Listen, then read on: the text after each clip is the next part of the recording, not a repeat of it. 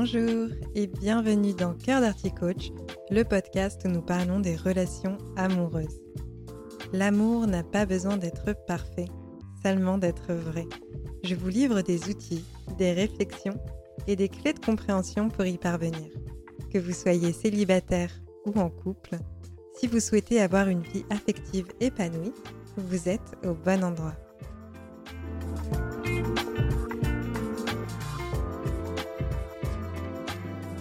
Bonjour à toutes et à tous, je vous souhaite la bienvenue dans ce onzième épisode de Cœur d'Arty Coach. Aujourd'hui j'ai envie d'aborder la thématique de la rupture amoureuse.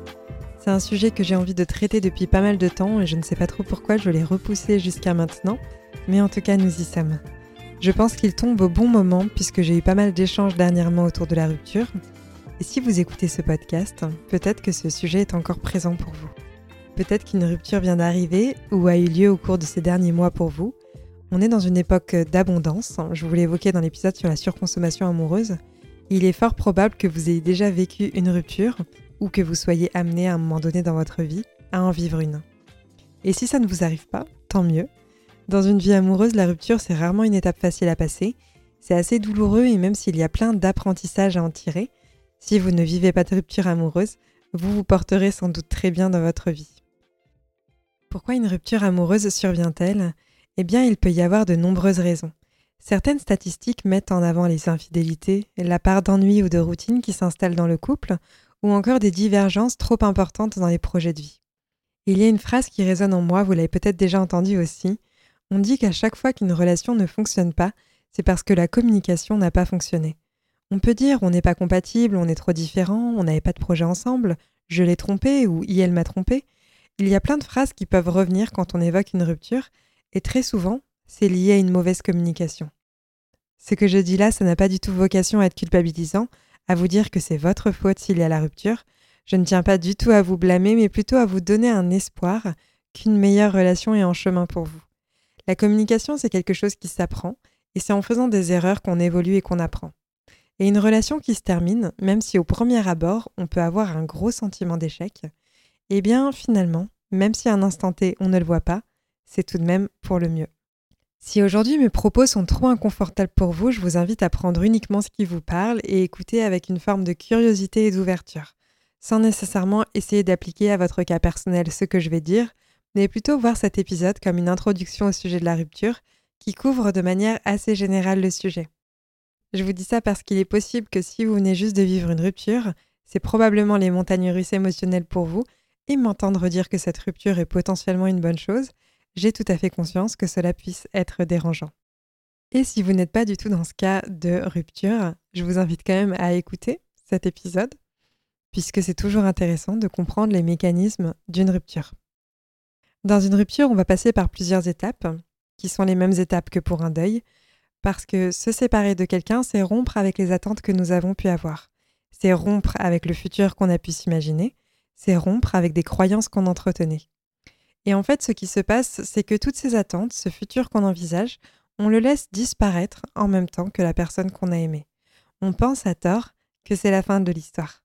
Mais nous sommes les acteurs de notre vie, et justement dans le film de notre vie, il y a des personnes précieuses pour nous, à un moment donné, et finalement, il y a un changement de casting. Pour autant, le film continue. C'est-à-dire que notre vie ne s'arrête pas. Et si on n'aimait pas la personne avec qui on était et qu'on est quand même agacé par la rupture, à ce moment-là, je pense que c'est plus une question d'ego et ça, c'est un autre sujet. Une rupture, c'est un passage délicat et on va voir les différentes étapes juste après. Mais c'est délicat parce que cela peut toucher à notre vision de nous-mêmes, notre confiance en nous, notre estime de nous. Il y a de la tristesse, de la colère, de l'incompréhension qui viennent se mêler à la culpabilité. C'est toute une palette d'émotions que nous n'aimons pas particulièrement ressentir. En ce qui concerne les étapes d'une rupture, les deux personnes qui sont impliquées dans celle-ci vont passer par ces différentes étapes et en général à des moments différents. La première, c'est le choc. On découvre que quelque chose ne nous convient pas. Donc soit on réalise qu'on a envie de rompre, soit on reçoit l'annonce de la rupture. Vient ensuite le déni. On refuse d'accepter ce qui est. On peut se dire que c'est peut-être juste un passage, que la personne a juste besoin de temps pour réfléchir et qui, elle, va revenir, ou alors qu'on ferait mieux de rester dans la relation parce que c'est pas si pire. En somme, on va chercher des excuses pour maintenir la relation. Après cela, en général, c'est la colère qui arrive. on réalise que la situation n'est finalement pas tolérable. Il peut y avoir un gros sentiment d'injustice qui monte à la surface. On est très en colère contre l'autre, mais aussi contre soi-même. C'est souvent après cette colère que l'étape du marchandage survient.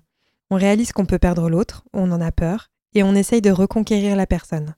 Sauf que à ce moment-là, ce n'est pas du tout le bon moment pour essayer de revenir avec l'autre. Pourquoi?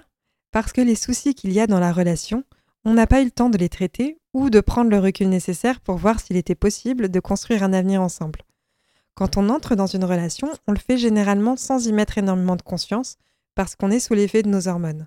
On ne prend pas forcément le temps de vérifier que nos visions de l'amour respectives coïncident et qu'il va être effectivement possible de construire un futur. Du coup, l'annonce d'une séparation, c'est quelque chose de fort, et si à un moment donné, on peut être amené à se remettre avec son ex-partenaire, là, en tout cas pendant cette étape de marchandage, c'est pas le moment. Suite au marchandage, on a la tristesse. C'est assez fréquent de voir des personnes décider de se séparer quand elles sont dans cette période de deuil-là. C'est-à-dire, par exemple, je choisis de mettre un terme à la relation quand je suis déjà dans la phase de tristesse. C'est-à-dire que j'ai déjà baissé les bras. Mais mon partenaire, lui, il arrive tout juste à l'étape du choc. Et donc il va passer par le déni, la colère, le marchandage, tandis que moi, je suis en vulnérabilité émotionnelle dans mon étape de la tristesse. Et le risque, c'est que le marchandage fonctionne, puisqu'en tristesse profonde, on peut avoir l'impression d'avoir fait la plus grosse erreur de notre vie, et notre cerveau va vouloir nous ramener vers ce qu'il connaît.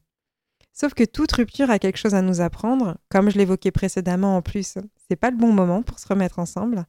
Et si on revient dans la relation sans avoir fait le deuil de celle-ci, on y retourne avec nos attentes précédentes, notre rancœur précédente, notre bagage qui vient d'être alourdi par une telle crise dans le couple. On n'a pas eu le temps d'apprendre quelque chose de cette rupture. Donc même si c'est un marché très lucratif, comment reconquérir son ex, si c'est vraiment quelque chose qui nous semble pertinent, je pense qu'il faut le faire de manière intelligente et surtout réfléchie. Avoir pesé le pour et le contre, se rendre compte des avantages et inconvénients, avoir du recul sur les raisons qui nous ont poussés à nous séparer en premier lieu, et est-ce que celles-ci sont toujours présentes? Auquel cas, est-ce que ces conflits sont insolubles? Avant d'en arriver à se dire je veux revenir avec mon ex, je vous invite à dresser les raisons de ne pas retourner avec. Juste après une rupture, le terreau est rarement fertile pour redémarrer la relation. Pour en revenir aux étapes du deuil, une fois qu'on a passé l'étape de la tristesse, c'est le moment où vient l'intégration. On commence à accepter la séparation. Et quand on arrive à accepter complètement la séparation, on arrive à la reconstruction. C'est-à-dire qu'on est prêt à passer à autre chose. On se crée de nouveaux schémas ou de nouveaux repères. On peut à nouveau s'ouvrir à l'amour.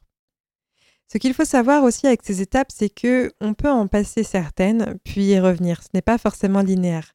Un jour, je peux être très triste, et le lendemain, complètement en colère. On n'est pas à l'abri d'un changement d'humeur ou d'une entre guillemets rechute. Comment est-ce qu'on fait? Et comment est-ce qu'on fait pour surmonter une rupture? Il n'y a pas particulièrement de normes.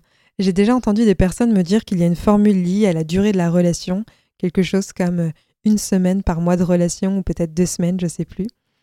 Mais pour moi, il n'en est absolument rien. Une relation qui dure trois mois et qui est super intense peut être plus douloureuse et plus longue à guérir qu'une relation qui a duré cinq ans. Je pense que c'est important de ne pas se flageller et de comprendre que notre rythme est le bon. Si au bout de quelques mois vous vous sentez encore triste, c'est ok. Cela dit, il y a une différence entre prendre les choses à votre rythme et vous maintenir dans un état de deuil. Si dans 5 ans vous êtes célibataire et que vous vous dites que c'est à cause de votre dernière relation que vous ne vous en êtes toujours pas remis slash remise, il y a une histoire que vous vous racontez pour vous empêcher de vous ouvrir à nouveau à l'amour. Cela demande un peu de conscience, de différencier si vraiment vous n'avez pas fait le deuil de votre relation ou si vous vous en servez comme excuse. Et cela, c'est quelque chose qu'en tant que love coach, je veux vous aider à repérer. Cela dit, si la rupture est récente, que la blessure est toujours ouverte, j'ai envie de vous dire que mon cœur est avec vous sincèrement. J'ai vécu des ruptures douloureuses moi-même, j'avais mal à la poitrine, je peinais à garder mes yeux ouverts à force de pleurer, je n'avais le goût de rien, et absolument tout dans mon univers me rappelait mon ex-partenaire. Une odeur, un lieu, une personne ou même une date. Il y a des connexions partout. Et petit à petit, on va pouvoir créer de nouvelles associations, mais cela prend du temps. Comme je le disais, une séparation, ça fait remonter à la surface tout un tas d'émotions qu'on qualifie assez communément de désagréables, et on peut avoir tendance à essayer de ne pas les ressentir. Du coup, mon conseil, ce serait que plutôt que d'opter pour des stratégies de fuite dans vos ressentis, c'est important d'accueillir ces émotions et de laisser la place à leur expression. La seule condition existante dans l'expression de ces émotions, c'est de ne pas les retourner contre soi. Pour moi, une des choses importantes à faire lors d'une rupture, c'est de pleurer. Pleurer, c'est exprimer sa tristesse et son chagrin. Pleurer, c'est évacuer la colère. Si vous n'avez pas l'habitude de pleurer, c'est ok, mais je vous invite vraiment à ne pas bloquer les émotions et les laisser circuler. C'est possible que selon votre vision du monde, vous ressentiez une forme de pression qui vous imposerait d'être fort slash forte, de vous montrer solide, mais endosser ce masque aura pour conséquence de vous empêcher de surmonter réellement cette séparation. Entre vous et moi, j'aime beaucoup pleurer, je trouve que c'est libérateur. Il n'y a pas de honte à avoir à pleurer. Je vous invite ainsi à pleurer autant que vous en ressentez le besoin. Ensuite, pour surmonter une rupture, c'est important de savoir s'entourer de personnes qui vont vous comprendre, vous écouter et qui ne vont pas vous demander de refouler ou transformer vos émotions trop vite. Cela peut être votre famille, vos amis ou des professionnels de la santé. C'est vraiment important de ne pas intérioriser et se replier sur soi. L'isolement risquerait au contraire de prolonger la période de dépression. Essayez tout de même de vous entourer de personnes qui respectent euh, votre rythme. C'est d'ailleurs valable au quotidien. Je vous conseille ainsi de voir des personnes qui vous font du bien, et plus particulièrement qui sont à l'aise dans l'expression de leurs émotions et qui, de fait, ne vont pas vous dire de penser à autre chose ou de vous changer les idées à tout prix ou d'éviter d'en parler. Cela peut paraître assez paradoxal, mais c'est la sensation de vide que l'on peut ressentir lors d'une rupture qui à un moment donné va permettre de retrouver un équilibre et de refaire de la place dans notre vie. On peut se morfondre lors d'une séparation, c'est ok. Et c'est aussi ok en fait d'avoir des moments de rire ou de joie. On peut être triste, mais on peut aussi s'autoriser à rire. Et même si ça ne dure que 5 minutes et qu'on repense à notre amour perdu, on peut s'autoriser à rire. Pour se reconstruire, à un moment donné, il faudra remettre les pieds sur terre et s'ancrer dans la réalité. C'est-à-dire recommencer à faire des activités, voir l'opportunité qu'il y a avec cette séparation. Être en couple, cela induit des avantages comme des inconvénients. Et maintenant qu'il y a à nouveau de la place dans votre vie, c'est peut-être l'occasion de faire des choses que vous ne faisiez plus vous étiez à deux. Remettre de la valeur et de l'attention sur ce que vous aimez faire, c'est ce qui va permettre d'enclencher la reconstruction de l'image de soi. On ne s'en rend pas forcément compte, mais généralement, une rupture laisse place à une petite voix insidieuse, parfois inconsciente, qui dit Puisque l'autre ne veut plus de moi, je ne vaux rien. L'image de soi peut se conditionner dans le regard aimant de notre partenaire, d'autant plus quand on est encore dans l'état amoureux. Cela peut paraître très basique à dire, mais vous étiez une personne formidable avant de vous mettre dans cette relation. Et aujourd'hui, rien n'a changé à ce niveau-là. Vous êtes toujours une personne formidable. Qui plus est, on est même encore plus riche en sortant d'une relation puisqu'elle nous apporte une expérience et une maturité affective nouvelle. Une fois que vous aurez commencé à être dans cette phase d'acceptation, de reconstruction de soi, ce sera adéquat de pouvoir voir ce que cette relation vous a appris, que ce soit sur vous, sur le monde ou sur les relations. De façon objective, vous pouvez vous demander qu'est-ce qui n'a pas fonctionné, qu'est-ce qui était de votre responsabilité et qu'est-ce qui appartenait à votre partenaire? Vous pouvez aussi prendre encore plus de hauteur et vous poser les questions sur les différentes relations que vous avez eues. Quel type de personne vous attire? Est-ce qu'il y a des signes annonciateurs de la rupture? Est-ce que vous êtes plutôt la personne qui quitte ou celle qui est quittée? Observer son histoire amoureuse, c'est un exercice qui peut être réalisé en coaching et qui permet par la suite de s'orienter vers des personnes qui vont correspondre à notre vision de l'amour pour ne pas, entre autres, répéter les mêmes schémas. Une autre chose que je pense assez importante, et d'éviter de se lancer dans une nouvelle histoire tant que le chapitre précédent n'est pas clôturé. Une nouvelle relation a peu de chances de durer si la précédente n'est pas terminée. Pour vivre une histoire avec quelqu'un, vous aurez besoin d'être disponible émotionnellement. De même, vous risquez de faire payer à la nouvelle relation la rupture précédente. Et si vous êtes dans le cas où vous avez envie de vous mettre avec quelqu'un qui vient tout juste de se séparer, ayez conscience que vous servirez peut-être d'exutoire à la colère de l'autre. Et vous n'avez peut-être pas envie d'être un punching ball. Vous n'aurez peut-être pas non plus la réciprocité émotionnelle, ce qui à un moment donné viendra freiner la relation. Je pense sincèrement que l'amour guérit et je vous invite à avoir cette phrase en tête éventuellement. Les bonnes fins font les bons débuts. Je pense avoir fait le tour sur ce que je souhaitais vous dire au sujet de la rupture amoureuse. J'espère que cet épisode vous a plu. Si c'est le cas, je vous invite à le partager à quelqu'un qui a peut-être besoin de l'entendre. Pour être tenu au courant des différents contenus que je partage et des nouveautés à venir, je vous invite à vous inscrire à la Love Letter. Les informations sont en description.